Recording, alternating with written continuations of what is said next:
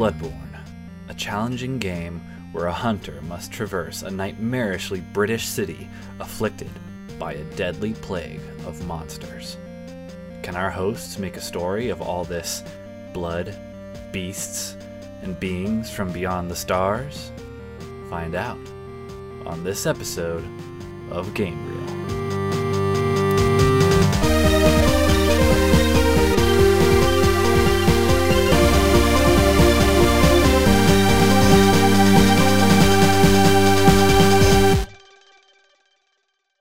Welcome to Game Reel. I am your host, Cassidy Easton, and I am joined by my lovely co hosts, Matthew Brennan, and a special guest co host, oh. Stina Campbell. Welcome, Stina. Ooh, thank you. Happy to be here. This is a show where a few college grads talk about video games and try and write movies about them. We are the college grads, just so you know. Yeah, we we we graduated college. You're listening to Actually, the show. Actually, Stina, you graduated recently, haven't you? Or recently, like last yeah. week. Oh, fun. Hell yeah, Yeah. dude. You're free of school. No more. Finally. Happy to be here because we're talking about the best game ever Bloodborne, baby. Love this game. game. Oh yeah. Favorite game ever. S- Me Oh too. Yeah. I've played it definitely. I own a Two PS4. I guess I should ask, what are your guys' relationships to this game? Uh, because it's a very special game to me, but I'll get into that after you guys do. Uh, Matt, why don't you go first? Um, well, it's it's pretty infamous, and I've been wanting to play it. And when you told me that we were gonna do this episode, and I knew it was gonna happen eventually, I was like, "Oh fuck yeah! I'm gonna get it on Steam. It's gonna be great. I'm gonna be dodging shit." And then I looked, and then I talked to you, and you were like, "Yeah, it's only on PS4, and I do not have one of those bad boys." So That breaks my heart to hear. one day, one day I will. But I, I I've, been, I've been reading the lore. You know, I've been been doing my, my research, digging through crates and stuff. Uh, and what about you, Stina? oh man. Yeah, so the whole thing is that I really loved Bloodborne aesthetically without ever touching the lore for like a long time and then pandemic hit and I had the bad idea of going into an ep- epidemic based game Mm, and actually reading up on the lore and so a lot of my knowledge of it is just like reading tons of lore but never touching the game. But hopefully i'll touch it later this year one day, one day I'll bring the PS4 and it, it will have Bloodborne and like no other games because I own the rest of them on Steam. How to summarize Bloodborne? Bloodborne is a game where you play a foreign British person in a strange British land called Yharnam, and you are given this stuff called the Pale Blood, and you are let out on this in this city where there's this blood-borne epidemic, this like beast plague, and there are all these beasts running around. You got to go kill beasts, and there's also eldritch horrors and strange dreams with like living dolls, uh, and it's all very confusing, but like aesthetically beautiful. It has the look and feel of like a H.P. Lovecraft novel without all the racism. uh, well it's like super super goth there's werewolves and there's like aliens um, and like crazy weapons and guns it's great um, i've played this game probably like i'm gonna say i've completed the game five times Whoa. i've lost track of how many times i've like started the game from the beginning and like just played a bunch that's a lot That's crazy. It Uh, seems super I- hard too. It's yeah, so it is made by it's made by From Software, the people who made all the Dark Souls games and Sekiro. So there's no like difficulty setting, it's just hard. Um, but I I personally feel like it's kind of the easier of the games because it's it's the one that rewards button mashing the most. Oh fuck yeah. It's isn't awesome. it also Yeah. like the quickest play since there's Yeah. no blocking involved Yeah, so Sekiro kind of changed it up because Sekiro is a lot faster paced, but and there's no stamina bar in Sekiro, but in Bloodborne, it's this that game rewards you for being aggressive, whereas in Dark Souls it's like you got to manage your stamina, you got to know when to block, you can also parry things and you also got to like look for openings. With Bloodborne, you get rewarded for attacking very aggressively. If you get hit, you can get you can steal like basically all of your life back by running in there and hitting back. Um, and like you dodge super fast and you're just you get really rewarded for like getting up in things faces and just carving them up with your crazy looking goth steampunk weapons. And uh, yeah, that's basically what the game's about. It's got like a ton of crazy lore. Stina sent us a timeline of like all the stuff that happens before the game, and it seems to split off in many, many directions, and then all meets back at the end where the hunter wakes up. So, It was all a dream. uh, yeah. So I guess spoiler for Bloodborne. This game has like three endings, and I don't think any none of them make sense to me personally. I, I don't know if they make sense to you, Stina. Um, they kind of do. they kind of do. Yeah. Okay. I skimmed the endings and I think they make sense. So the first two make sense to me, but the third one makes no sense to me. By third all. one, do you mean You become The a slug slug. ending? What's The real one, the real ending where you become a little purple slug. Because Mm-hmm. like I understand kind of why you become a purple slug, but I don't understand why you wanted to do that. well, I also don't really understand the moon presence very much, but much lore about the moon presence. And if you want, I'll like mention it right here about um so there's this like one person that goes by the username Redgraves went made like an 80 page analysis of Bloodborne trying to dissect the lore and come up with their own like grand like theme and what they think Bloodborne means and then like a lot of it I think one of the most interesting aspects is that um this person believes that those chosen to become dream hunters are anemic and have like uh, a lack of white blood cells and also like went really big into the science of like blood chemistry and Yeah. um, came to the conclusion that a lot of um, their ties to um, these creatures and the old blood is that they're the ones who can take up and handle the old blood properly yeah. and so that slug ending also ties in and so they can actually become and have the capacity to become the god's child since another big theme in bloodborne with these um, eldritch monstrosities is like them wanting to have children While we're talking about these eldritch horrors, uh, I guess I'll ask you guys: Do you guys have a favorite boss? There's a lot of characters in this game, but I feel like the coolest one is Eileen the Crow, and I feel like that's what we're all gonna say. So I'll just ask you what your favorite boss is.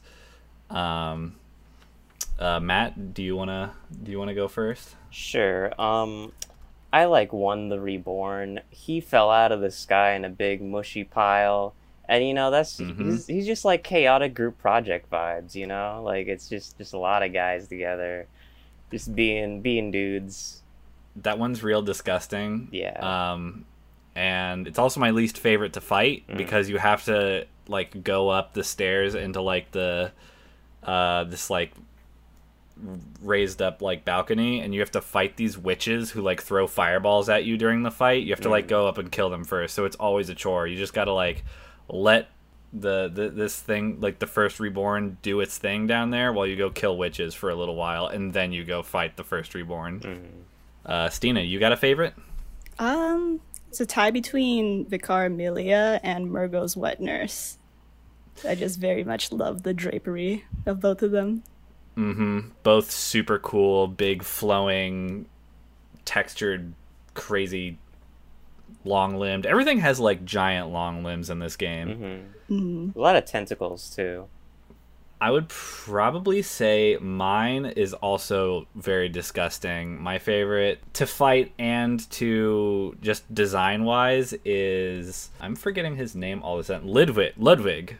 ooh Yeah, I love Ludwig. He's in the DLC for the game, The Hunter's Nightmare, and he's this giant, like, deformed, fleshy, bloody, like, bestial creature that's got, like, limbs growing out of it all over the place. It's got two heads. One of them's, like, this weird, like, horseman head that's, like, all deformed and like half of it's like falling off and the other one's just this mouth with like eyes inside of it that shoots lasers during the fight he summons a giant moonlight sword and it's just like It's so hard. That fight is so hard, but it's so rewarding when you beat it. And also the design is just amazing. I'm just like, who came up with this thing? Who came up with Ludwig? I'm looking at him right now, and he has a really creepy, sad eye. Yeah, yeah, that's the, like half of his face is like this really big, like sad, droopy horse face, and the other half is like beastie, bloody, like teeth face. I also love the the line that that it's it's in one of the it's in one of the the item descriptions. Like a lot of the in typical like Soulsborne fashion, a lot of the lore of this game you can learn through reading the item descriptions, and that's like the best way about learning the Bloodborne lore, because uh, no one in the game's gonna tell you. But like, there was this line that said that the the the the priests of the Healing Church, when the beast plague came over them, they became the most horrifying beasts of all. And Ludwig was like the head of the Healing Church, I'm pretty sure, and he became the like the most horrifying, hideous beast um, of all of them, which I thought was cool. This has got some like very anti-church energy. Fuck yeah, anti-Catholicism. Let's yeah, go. this game has a lot of crazy energy and like themes in it, which is just I feel like ripe for a movie that will be very confusing. All the good ones are. I can already I can feel it already. Speaking of, are we ready to do pitches? Do we have any other thoughts about Bloodborne before we get into these? I have one.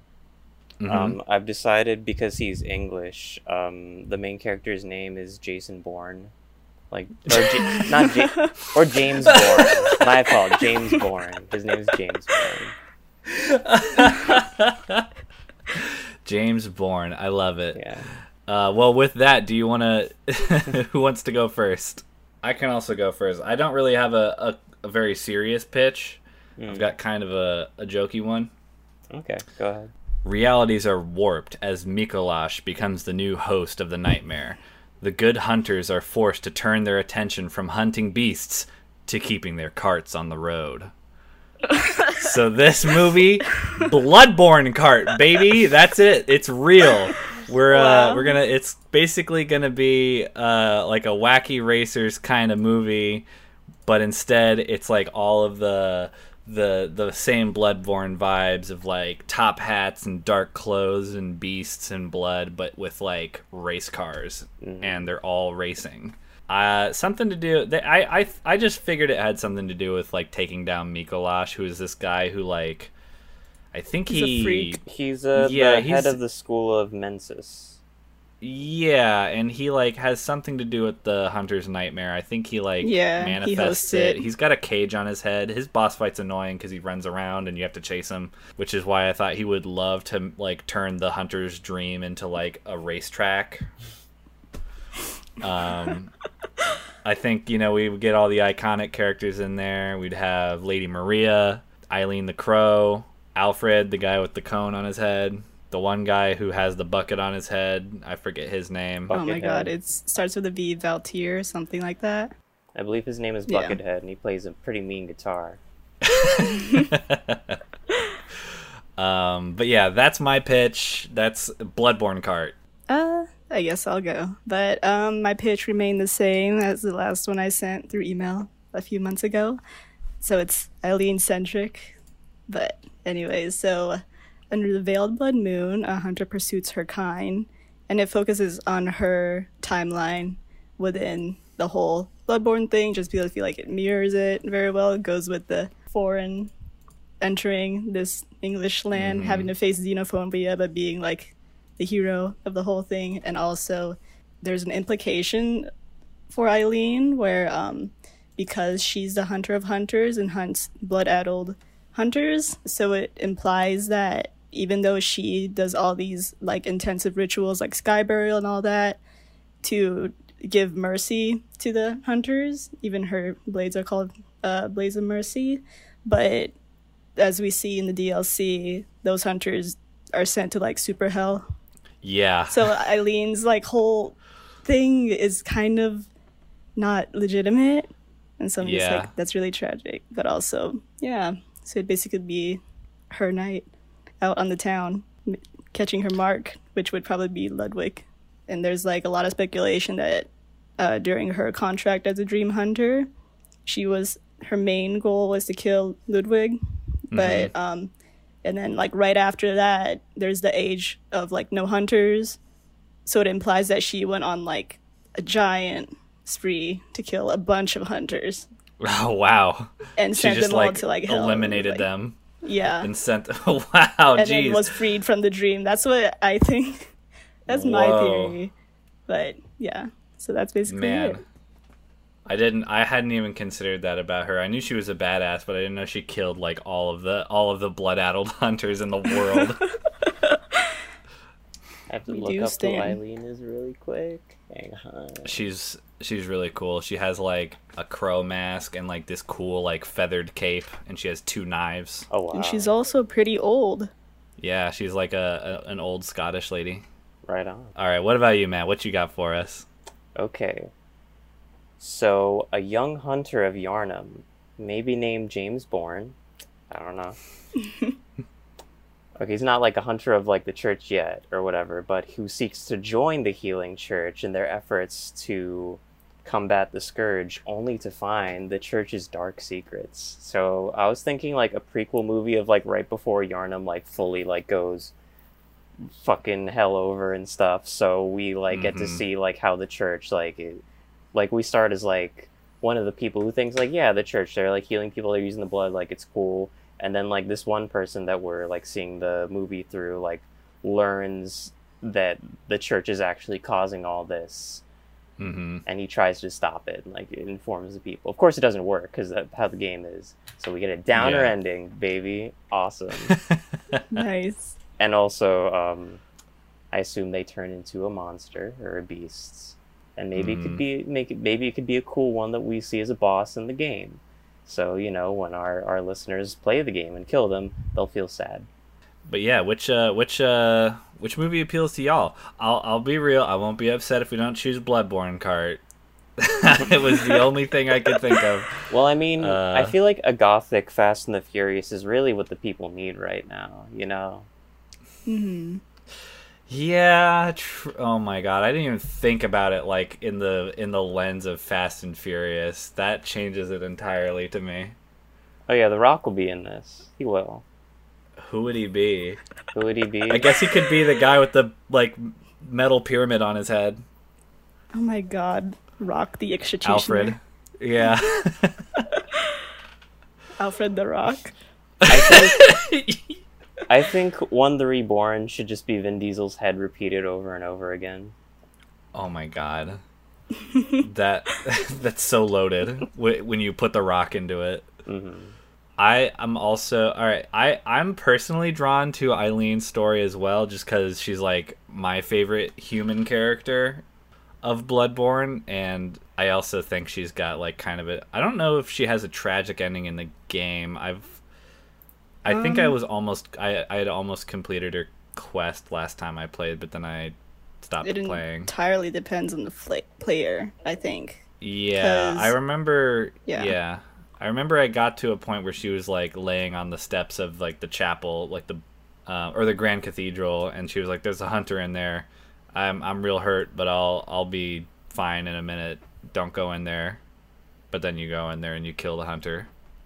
hmm Yeah, if you do that and you don't kill Eileen after you defeat that hunter, the Bloody Mhm. Crow of Cainhurst, um, Mhm. she just disappears. She just Oh. like think she was just like, um, you shouldn't have done that or something like that, and she's like mentioning how she's getting old in her age, Uh-huh. and then if you leave it and then you try to find her again at the cathedral steps, she's gone. oh, okay. Maybe I did complete her quest then. Yeah. It says in the wiki Yeah. that she either you can't tell if she died or if she just got up and left. Mm. I hope she got up is- and left. Yeah, which she just is went like, to the you know, bathroom. as mysterious off, as she always is. Yeah. Oh yeah, I also forgot to mention Eileen has her own um, comic story yeah. volume, and it's an interesting read. Like the whole, I have my problems with the comic just because it's not Mhm. written the best the whole way through, but hers is probably the best one. Because Yeah. in it it reveals that she doesn't really know what time it is or what she's really doing there and that it's something common among hunters that once you enter yharnam you start losing your perception of time or where you are really. And it also um, there's like a weird trippy thing that happens in the middle where she receives eyes from rom Oh, whoa. and she does shit like levitate above water and i'm like damn okay and also it goes into like a little bit of her backstory and i think well i interpreted it as implying that the first hunter of hunters came from the same village as her Yeah. it implies that she's her and her practices are an outside thing and maybe indigenous i'm like that's pretty cool It's this is, this is her whole dynamic with the game almost feels exactly like like British versus Scottish, where she's like just doing doing good, but she's seen as like this weird outsider to by most people, and is like attacked by hunters. Why does she attack hunters?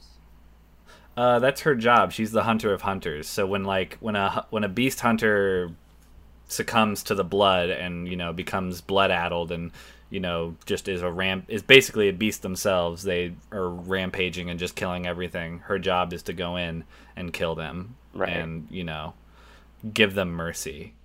You know, not knowing she, that she's sending them to the hunter's nightmare, where they're gonna be blood drunk hunters forever. So is she working within or outside of the healing church? I think outside. outside yeah because like her like final mission is like to well not final mission but like biggest mission is to kill ludwig because he becomes so blood drunk he becomes like a giant insane beast There's also like her using the practice of sky burial specifically with hunters, hmm which I think is a Central Asian tradition, which means to like leave the people's bodies out to be eaten by crows, I assume, in the Mm-hmm. Yeah. game. I don't think you get to see like how she how she like buries hunters in the game Yeah. In the comic, it was like weird. I thought it was just mainly inconsistencies, but it showed her burying bodies. I don't assume Oh. them to be hunters' bodies.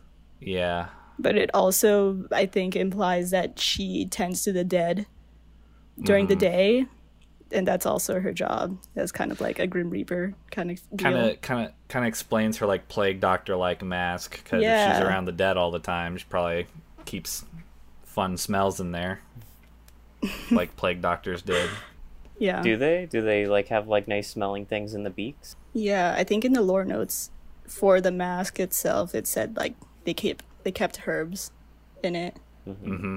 Yeah to stop them from like smelling blood and liking it That's i rad. guess yeah For the listeners at home, tell us what you'd put in your plague doctor beaks. Um, plug, plug the Twitter Cassidy. Uh, yeah, good. tweet at us at GameReal3 at Twitter. Tell tell us what you love to smell. Don't be gross, please. It is a very, I think it's also, what's nice about her story is it's also a very specific part of the timeline. And it doesn't like go off in like a thousand directions, um, like some of these do. But yeah, so like, where does this story start, right? Did we start with Eileen or we do, do we start with like introducing like the beast plague and like the healing church and stuff? How about we start with a sermon by the Healing Church giving a kind of like a kind of accurate uh, portrayal of what's going on, but of course it's the church, so there's like some propaganda, Mm-hmm. and perhaps we have Eileen in the crowd like going off and being like, "It's fucking bullshit." Fuck Yeah, the church, yeah. bro. Looks in the camera, mm, you know. I put up I put up a middle finger. You guys can't see that, obviously, but I did. no, we, we we felt it. Yeah, so is the church gonna be in this game or in this movie? Is the church gonna be like the villain the whole time, or is like like I know that Lud- Ludwig is going to be like the final conflict, right? hmm But I don't think he starts off that way because I think we should see his like transition into bestialness throughout the movie. The more like Yeah. atrocities he commits. Well, I think I feel like as the audience, you would kind of like because of how people generally seem like you'd think like, oh yeah, the church is good. So I think maybe lean into Mhm. that towards the beginning, as like the populace uh, like in the game world would see it and then like slowly like you realize how bad they're getting and maybe like towards Mhm. the midpoint you realize like oh yeah this is like main villain of this movie and then shit gets crazy Should we include Ludwig getting the Moonlight Sword from the Chalice dungeons? Because that's what led him to become Hmm. like the icon in the face of the church and become like Yeah. heroes, the hunters, hunter. the chalice ruins are actually like they could be a cool like storytelling device for this somehow. Because they're like they're like very mysterious and like not elder gaudy but they had they were like it was like the Pthumerian civilization and they had like all kinds of crazy artifacts right? So maybe that can be something that is like revealed not immediately, but it's like one of the things that the church is using to like give the people hope is that like they're finding these like relics that can help them against the beast plague and that they will be the you know the the the sword in the darkness against the the beast plague I think that'd be good. It'd also touch on the post colonial themes of Bloodborne and that they're using the items of the people they col- colonize as some kind of beacon for the Mhm. very Catholic church. do like do is it like common knowledge that like hunters like go crazy eventually Maybe on that, not at this point, okay yeah because Ludwig's turn was like a big thing. Maybe like not to the extent of the thrill of the hunt or the blood turning them, but more like Mhm. they can get these tendencies and maybe them becoming beasts is like a large turning point in the film too. Hmm Oh yeah, maybe.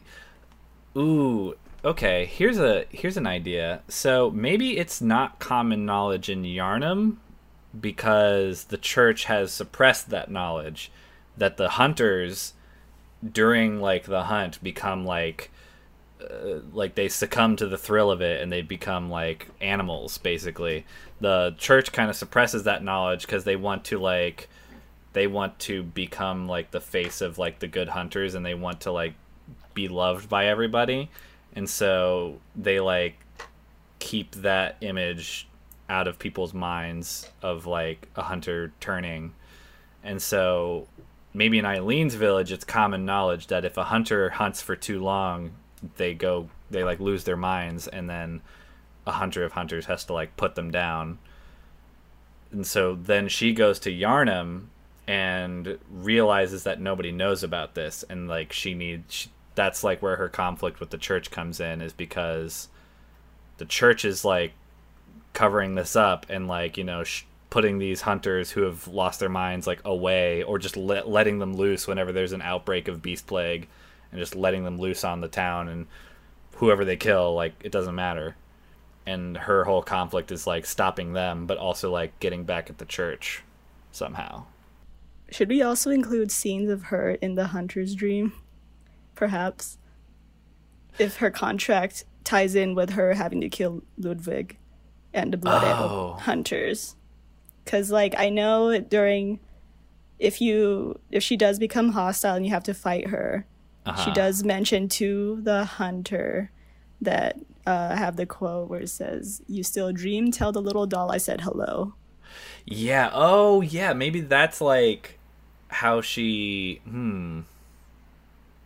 Yeah, because she hasn't been like inoculated with like whatever the like the hunters of the dream have the pale blood.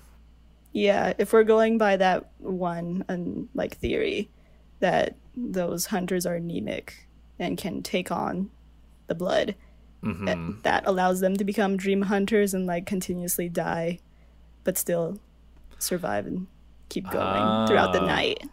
Hmm. So okay. So I think that's a cool moment of her like realizing she has to like do this thing that they all do to like get them. Maybe it's that like she can't kill these hunters because they have the pale blood and they keep coming back to life. And so maybe the only way she can keep them dead is if she becomes one of them as well. Yeah, how does she learn this Hmm. I think she could be killed early on, and it's like Oh. a star- startling thing where like she wakes up in Yeah. a dream and is being like told by Gehrman, however you pronounce his name, or the doll. maybe maybe it's just like maybe it's something mysterious like that like eyeless old man Iosefka. He like Hmm. sees her and he recognizes her as a hunter and he's like, "Ah, good hunter. You need the pale blood." and she's like, "What?" and he, he he like he, he's like, "Come, come. This one this is on the it's on the house. We need good hunters like you in Yharnam." Won't stand a chance without the pale blood, and then he gives her the pale blood, and then she has the crazy dream with like the little the little dudes and the bloody beast that catches on fire. Okay, so in the beginning, she knows that she has to hunt hunters who like become hmm. beastly who are in the church. Yeah, or maybe she doesn't even know that they're in the church, that the hunters are affiliated with the church yet. She just knows that in Yharnam there are hunter like Yharnam is like afflicted with the beast plague. hmm You know, she's been to towns where that's been the case before and where she's had to put down hunters Mhm. in those towns. So she goes to Yharnam. It's the first like big city she's had to work with and she knows that there's a bunch of hunters there that she needs to put down. hmm So maybe if she doesn't know that the the hunters that she has to put down are part of the church, perhaps she tries to at first go to the church to try and work with them, because they'd be like the Mhm. local Yeah. you know beast enforcement there and from Yeah. that from them being like uncooperative and like continually like fighting at night that's where she'll learn that they they're all just previous hunters of the church and that they're hiding Mhm. covering this up Or maybe she could try to go on the hunt on her own without that knowledge. Maybe Mhm. get gravely injured and have to be treated with the blood. And Oh, that's yeah. maybe where the sequence starts, where she gets inoculated yeah, and receives yeah. the pale blood and starts dreaming, maybe. No, yeah, that's actually good because that because that also ties into the like the whole that we're like a mysterious old sage will take the injured hero and like give them this mysterious treatment that like makes them into the hero but is also like kind of a curse kind of like in Sekiro where he gives him like the arm uh like the shinobi prosthetic. It's kind of like that. And she's like gravely injured by one of these hunters and then Iosefka you know takes her and brings her to his clinic and then gives her the pale blood. And then that's where she meets the doll and Gehrman did would she meet Gehrman I don't know much about him. I think she would, since he hosts the dream since it's like inception. so then what happens from there? Like what does she learn in her fight with this hunter? And then what does she learn in the dream? I think a lot of her story should involve her learning about the church and what they're doing.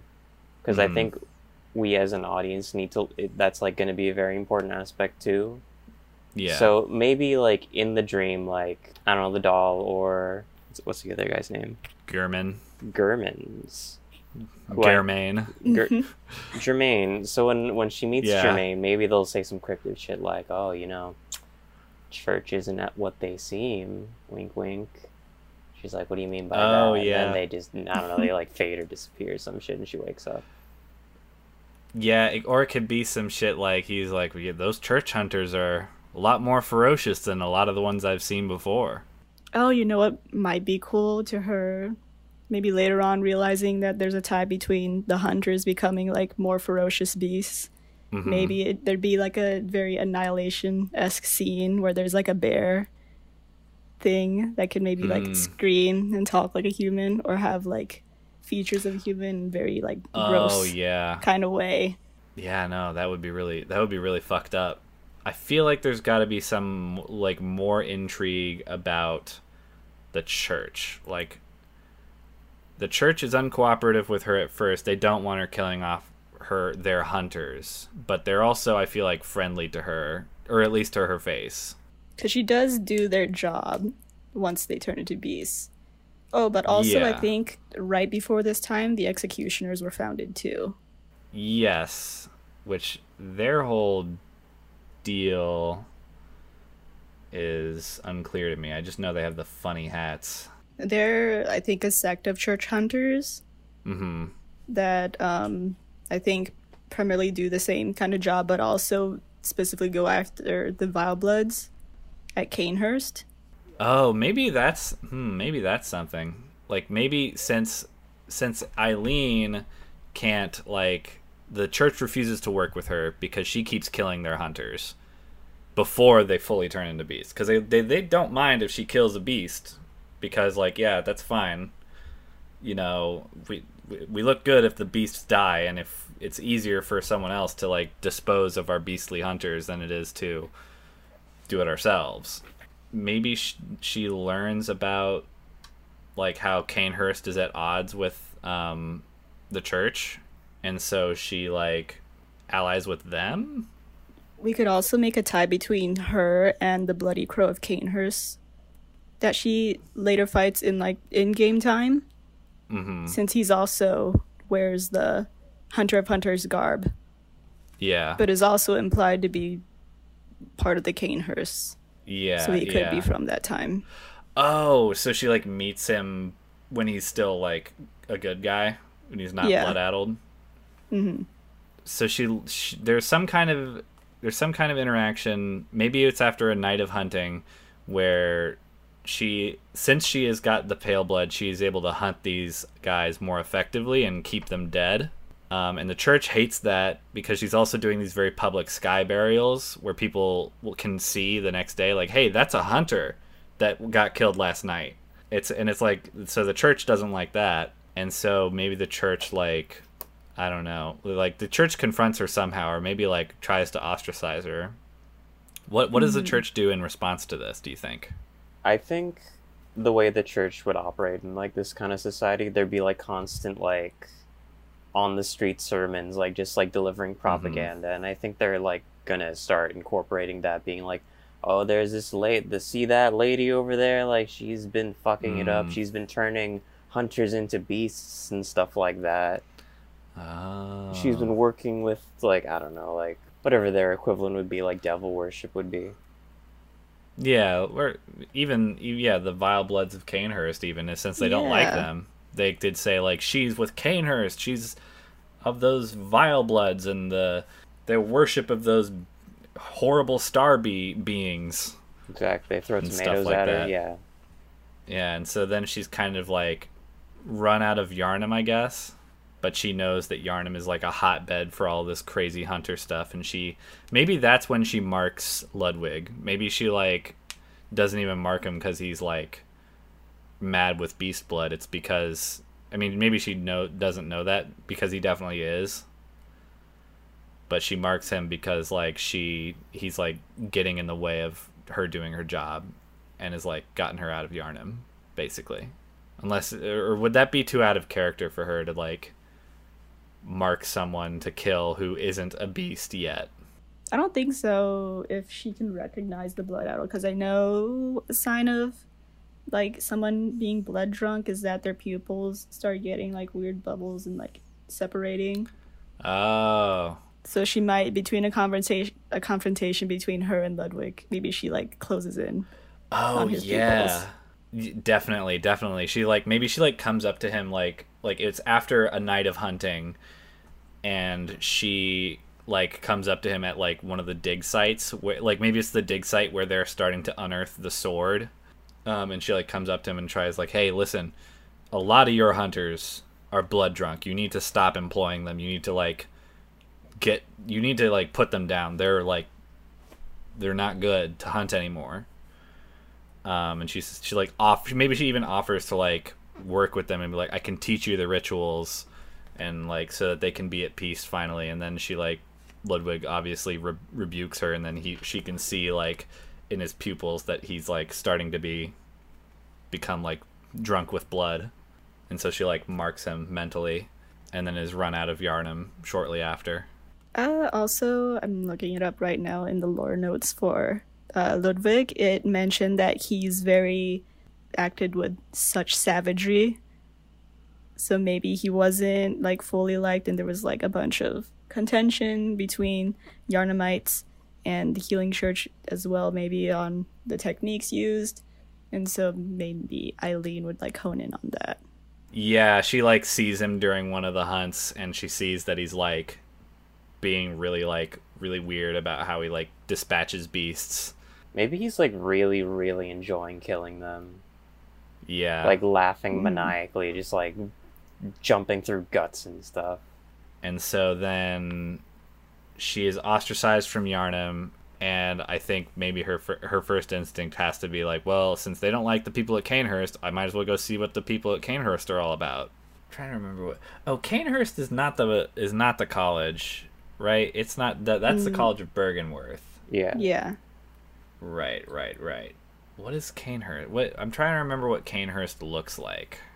It's it. Is that the big castle that has Mergo's wet nurse at the top of it? Yeah, it's the big castle that Alfred sends you towards to help Mm-hmm. his quest, and then you do, it has the whole like Dracula intro where there's like a carriage without a rider on it. Yeah, and and there's like a, visit the castle.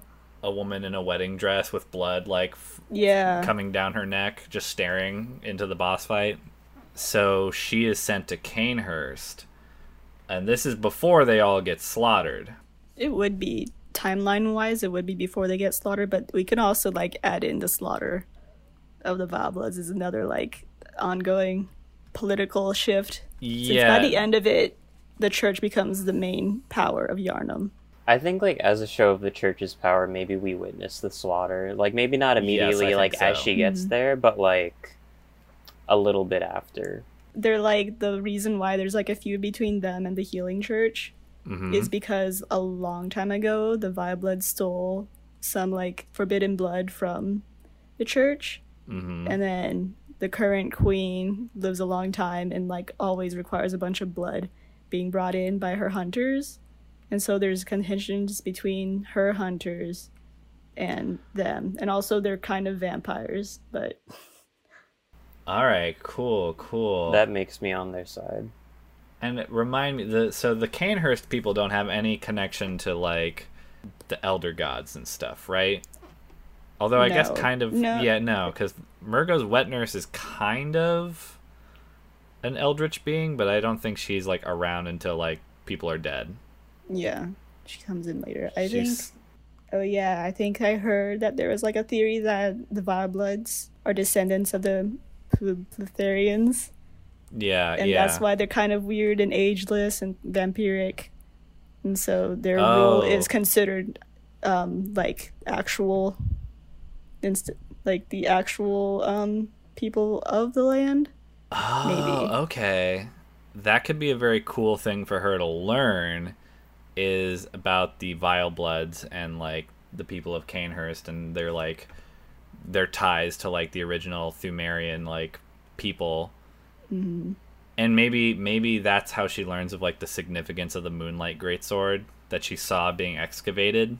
Also, it could be an in for Bloody Crow of Cainhurst if we wanted to include him. Yes, and then she definitely meets the Bloody Crow of Cainhurst. What is she now? I, I guess what we need to to decide what does she get at Cainhurst? Like, what does she learn or like acquire that solves this like problem she has? Because what sh- her goal now, after being prevented from doing her job in Yharnam and watching all the suffering that the healing church is causing, her goal is to kill Ludwig, but she can't. Like, why can't she just do that? Right? Like, what's stopping her from doing that? I feel like he would have. I mean, I don't really, I don't really know her her power level, so to speak. hmm But would she be able to do that all by herself with like, as, presumably like Ludwig has all of the other like current hunters with him. It's kind. Yeah, it's kind of like assassinating the president or the pope. Mhm. It's like he's under he's under pretty heavy guard, so it's probably not something she can do alone. And so then she goes looking for allies at Cainhurst. She mm-hmm. learns all the the lore and like history of Cainhurst, and then she meets the Bloody Crow of Cainhurst. And since they're they are feuding with the Healing Church, he definitely like agrees to like help her. Are they sus the Cainhurst people? Like, is there is there a twist? Like, obviously they have a common enemy, but can she fully trust them? I think their whole thing is just more kind of tragic. Because I don't think they're really hurting anyone, right? They're kind of just living a long time and using the beast blood in a way that really benefits them. Yeah, I think it's just mainly a conflict of like ruling classes and how the Yeah. church wants to be the main ruling body of Yharnam. But there is like literal royalty involved in the yeah, land. it's, I think it's that like people of Cainhurst, like the, the royal family of Cainhurst, is just they're just thriving too hard, and the the the church hates that. They're fucking player haters, bro. Like it's, it's Yeah. terrible.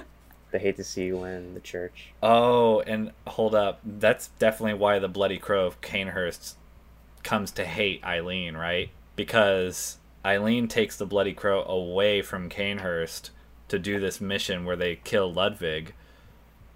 But then the Healing Church comes in and slaughters everyone at Cainhurst, and the Bloody Crow wasn't there to help them. Mm. And so, Yeah. like, during the movie, like, they maybe have, like, some kind of clash, and it seems like the Bloody Crow is going to, like, betray them. But he's like, I'll help you with this, but I. I hope I never see you again. Or you should hope you never see me again, because if it, if you, I see you again, you're dead. And so they like don't cross paths for the rest of their life until that one mm-hmm. time in Bloodborne. okay, so she she she squads up the the Bloody Crow. Then what happens? What do they do after that? maybe ha- they might have to go through the executioners or have to go through like the siege of Cainhurst to get to Well, Ludwig maybe. I feel like they should just be able to leave Cainhurst because I think it's a lot more dramatic and like, you know, nemesis making if like they leave when things are fine and then bad shit happens after they leave and then the bloody crow finds out about it and like, "Oh, all my people are dead now thanks to you." I feel like for the purposes of the movie, they should like get there just right after it happens, like not just like hear about it, you know? Mhm. Because I, I feel like we as the audience would want to see that, or like Yeah. see the ruins at least. and it can be and I, I also feel like a movie like this i feel like would be a lot like bram stoker's dracula in the sense where like you get to see what the main characters are doing the whole time but also you get you get to see what the villains are doing the whole time too so i think like while they're doing whatever they're doing when they leave Cainhurst, we also see like Ludwig like plotting and like ordering the executioners to go to Cainhurst and slaughter them all, and then you get you see like the executioners go and slaughter everyone in Cainhurst, while you know Eileen and the Bloody Crow are doing whatever. Mm-hmm. I I want them to go to Byrgenwerth because you mentioned that Eileen gets a bunch of eyes from Rom, and that like gives her powers.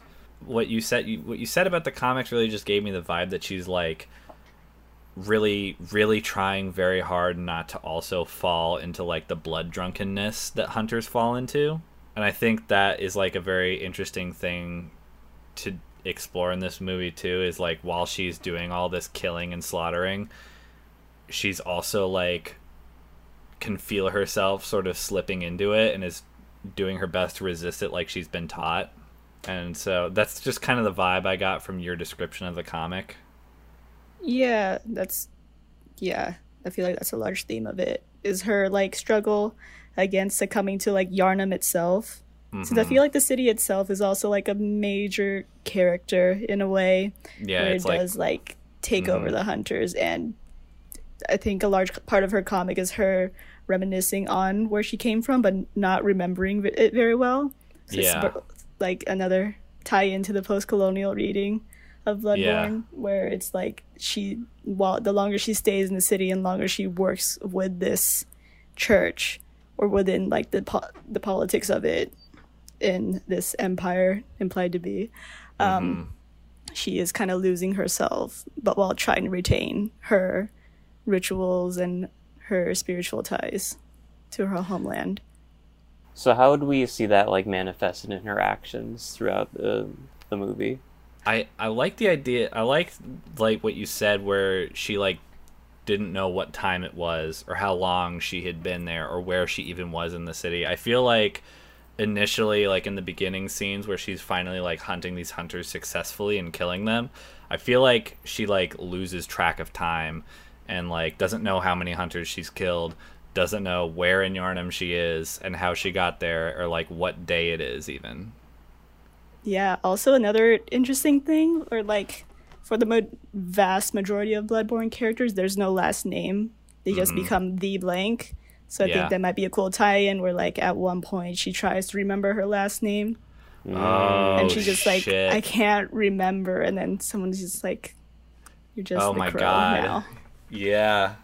Yeah, I think that she can even have that moment with like the bloody crow, like maybe when they're on their way to Byrgenwerth. I just really want them to go to Byrgenwerth. Maybe that's the reason she goes to Byrgenwerth is that she realizes she can't remember her last name. Hmm. And she's like, My mind is like being like corrupted. Oh, oh, maybe like you know how we mentioned earlier that she is like chased out of Yharnam, right? Maybe she can't remember her way back home either. So it's like her also slowly getting trapped by Yharnam over time and trying to like seek the answers to both get out and also solve it while she's under this Dream Hunter contract that she can't mm-hmm. back out of anymore. it, so and maybe her like her thinking or maybe the thinking of like the the bloody crow is that the way to fix this would be would be to visit Byrgenwerth because Byrgenwerth's also kind of like a it seems like a like a mental institution as well as like a college. I think a large part of Lady Maria's story is also after the massacre at the Hamlet was that she um, stopped being a hunter and instead took care of the orphans at Byrgenwerth, the children, orphans they'd steal and do experiments on. oh shit. It's also an orphanage. I didn't know yeah. that. Well, bad one, but still an orphanage. yeah well it's there's few good orphanages in like Victorian times or whatever Bloodborne's supposed to be May I suggest an added character for like part Yes. of this? hmm I think okay, so like before she she goes to Cainhurst and like you know she's like cast aside because like the propaganda. I think there should be a Mhm. little orphan boy to like show her how to get there and how to get to the unmanned car Dracula Dracula s carriage. I think he should be like an agent of Ludwig, and he's like also like oh, and you should bring uh, the crow to to Byrgenwerth. They'll help you. So it's like part of this whole like little conspiracy. Yeah. To Or, or not- you could just say that he's from Byrgenwerth. And Yeah. Like, oh, what's that? He's like, oh, it's a it's a place where people's minds are healed, and you know, it's also an orphanage. Mhm. And then that puts the seed in her brain where it's like, oh, my mind is going. Where do I go to heal my mind? Well, Byrgenwerth. Right. Because I I'm just saying this also because like not only is like her taking the crow out and then the massacre happening being a coincidence, it's like actively, you know, like a plot and like actively her Mhm. being framed. Yeah, and yeah, yeah, yeah. And luckily, the crow feels need more need for vengeance against Ludwig than he does her hmm at the moment. Right. Mhm. He could like kill her at some point, and because she comes back, you know, it's not it's Mm. not a thing. Oh, yeah. So they go to Byrgenwerth because Eileen feels the need to be healed, and so the crow agrees to go with her because he wants to take out Ludwig. So, you know, he wants to help her. He wants to end this feud with his family. He takes he shows her the way to Byrgenwerth even. And then I'm sure she has some kind of eldritch otherworldly experience there. hmm Does this help her? Hmm. What does this do? Yeah, so like um you know how in Insight in the game it's a mechanic that lets you see like the amygdalas? Yeah. too? Yeah. I guess it work like that where she gains insight not only to like oh. both her presence in Yharnam and what it really means to her and how it's kind of revealed that she's gonna stay in this like loop Yeah. forever. And also she could tell when exactly a person is about to succumb to blood Yeah. drunkenness. So that's how it helps her. The the insight lets her know like, okay, this hunter is still okay. This hunter needs to die. Okay, cool. So then her communing with the vacuous spider Rom uh gives her the insight. She gets all these eyes like in her brain. Oh, can she have a vision of the massacre that's currently happening? Oh, yeah. That's that's pretty good. I think she wants to go there and try to stop it, but they're going to be yeah so then she yeah so then she's like oh my god we need to leave so then her and the crow go back everyone's dead they were too late Maybe you could have like a fake out death going on, I guess, kind of like in the lighthouse, where Dafoe's character is like Oh everyone yeah. thought he was dead, but then suddenly in the end he comes in with an Mhm, axe. mhm. Maybe Eileen comes in yeah, yeah. blades out of nowhere and overtakes him, but doesn't have. Well, she would have the heart in her to kill him, maybe, but Yeah, well, like there's more important things going on. Because I think Mhm. also this guy probably doesn't have like the pale blood. He doesn't have the ability to die and come back to life over and over again, but she does, and so that's why he can't kill her, but she can beat him. And she's like, "Listen, I can Mhm. beat you, but I don't want to. I need your help." And then that's when you know the dramatic scene happens, and then and then after they fight and kind of make up, it's back to Yharnam, right? Yeah. Yeah. And I think there has to be some kind of narrative of of Ludwig losing control gradually and things getting worse in Yharnam, right? I think at this point, because like we're getting really towards the end of the movie, this should be like the worst we've seen Yharnam so far. Mm-hmm. Like the Yeah. most fucked up. Yeah, like before the church was able to like cover it up at least a little bit, like now it's like completely out of their control. Yeah. So so when they get back, shit's bad.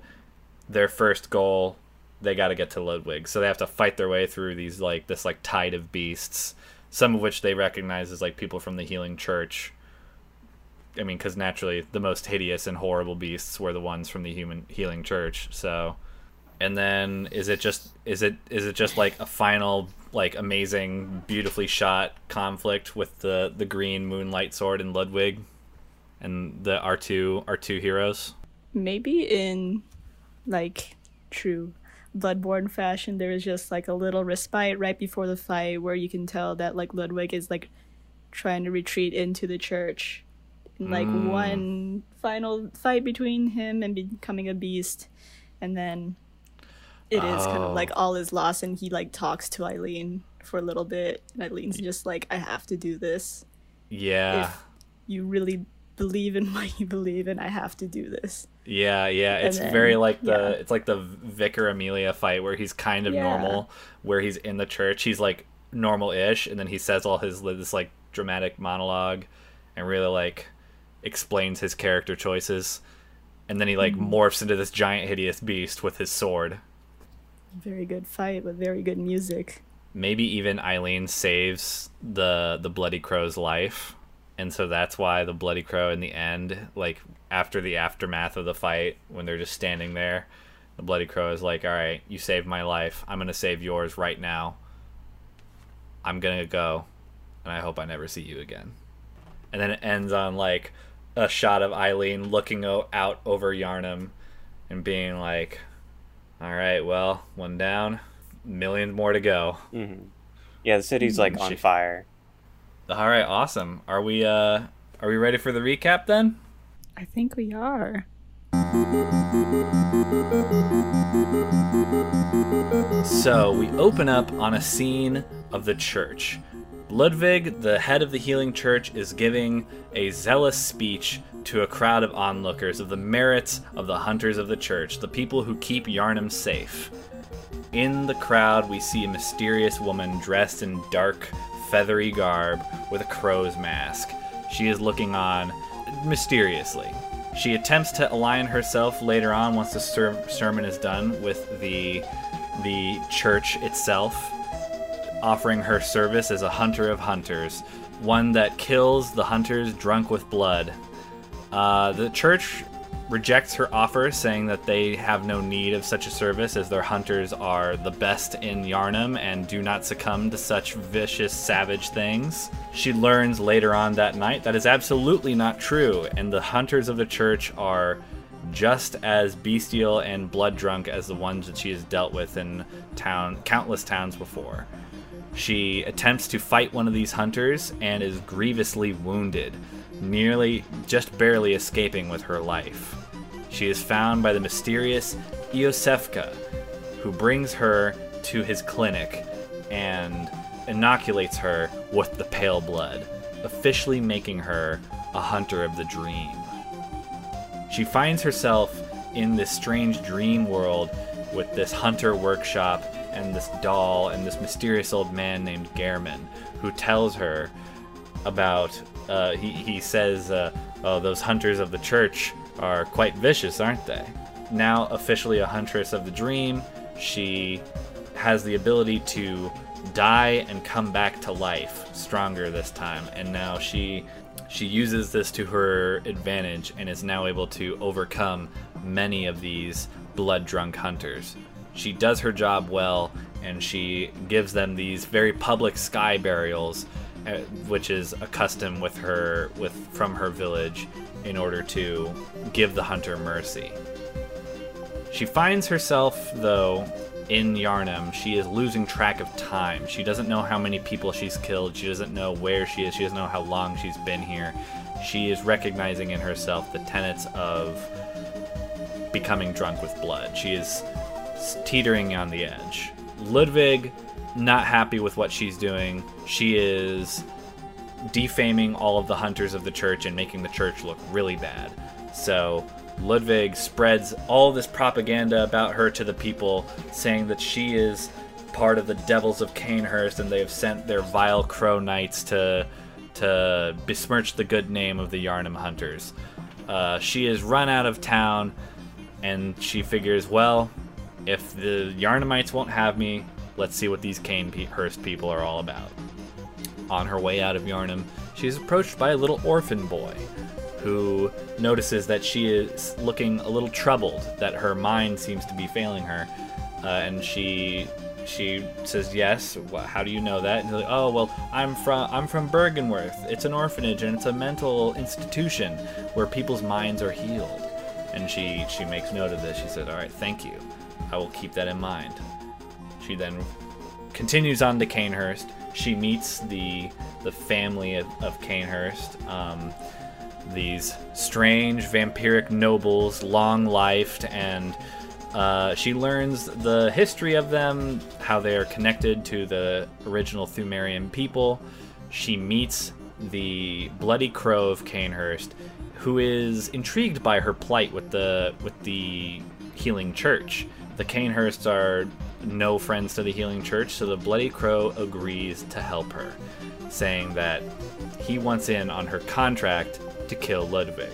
She has marked Ludwig as her as her next target as she has noticed he is also becoming drunk with blood. But she finds while she is there, she finds that she can't remember where her home is. She can't even remember her last name. She is becoming worried that she is you know, becoming like these hunters and that soon she will have to be uh, killed before she can do her she can complete her mission she asks the Bloody Crow to escort her to Byrgenwerth, and the Bloody Crow obliges, thinking that this will be a necessary step in their mission. As they are making their way to Byrgenwerth, Ludwig, now deciding to make his move to erase Eileen and the Cainhursts altogether, sends this group of hunters called the Executioners to Cainhurst, Castle Cainhurst. A bloody battle happens there, uh, and all of the noble family are slaughtered. While at Byrgenwerth, Eileen undergoes this mysterious treatment and this mysterious communion with this strange being from beyond the stars, Rom the vacuous spider. Rom bestows upon her an unholy, unearthly insight that allows her to tune in to the hunter's dream and the hunters around her. And now she has a, just an innate knowledge of which ones are still human and which ones are drunk with blood. Along with this, this new insight that has been given to her, she also receives a vision of Castle Cainhurst being massacred, and so she and the and the crow, she she takes the crow and they go back to Cainhurst to try and help out, but they are too late. Everyone is dead. The crow is enraged he calls her a traitor and blames her for uh, the death of all of his his family. They fight. He kills her, but she comes back to life. She is of the pale blood, and so they fight over and over and over again until the crow is worn out, and Eileen, though she could strike the killing blow, is merciful and tells him that she still needs him. Begrudgingly, he agrees to continue helping with this mission, and they go back to Yharnam, where on their return they see that the city is in ruins. There are beasts charging throughout the street. People are being slaughtered by hunters and beasts alike. All of the blood drunk hunters from the church have mutated into these hideous, deformed monsters and are destroying Yharnam. They fight their way through all of this pandemonium to get to the Grand Chapel, where Ludwig has locked himself inside and is fighting some kind of gruesome transformation. They confront him and he tells them that he has to do this. This is what the healing church is for. He is trying to save Yharnam, and then he transforms into the most gruesome beast of all. Limbs, horse face, teeth, mouth with eyes in it. He, ha- he is holding his giant moonlight greatsword, and it is a battle, baby. They are fighting. It is beautiful. It is disgusting. It is cool. It is the music is roaring. It is an intense battle, and the Bloody Crow is almost struck down, but Eileen saves his life. When they defeat Ludwig, the Bloody Crow looks at Eileen and begrudgingly says, You saved my life just now, so I'm going to save yours. I could kill you right now, but I'm not. I never want to see you again. And they leave. Eileen then tries her best to do the ritual she's done for every blood drunk hunter to Ludwig, trying to give him the sky burial as best she can. And then she turns to the city, pulls out her blades, and goes to get back to work. Post credit scene, we see her in the in an alleyway. She is older now, and Yharnam is very different. We see uh, a mysterious figure approach her, saw blade in hand, and she turns to look at them and says, "Well, hello, good hunter." Cut to black. And that's uh that's the Bloodborne movie. We did it. Yeah. Big thanks to Chris Kirk for our theme song and uh, you know wrap up music. You can find him on Twitter at uh, the handle at Composer Kirk. That's spelled K I R K. Uh, and his Bandcamp is composerkirk.bandcamp.com. And also special thanks to Brit's Sodersjourna for our album art. And her Twitter is at Artzoid. That is A R T Z zero I D. Uh, and also, big thanks for Stina for coming on the show. Uh, is there anything you would like to plug, Stina? Um, I guess just my Twitter and Instagram. You can find me at Stina Salone for both. And yeah, I post art. But Hell yeah. I have been your host, Cassidy Easton. I'm Matt. and I'm Stina. Thanks so much for listening, y'all. Good night.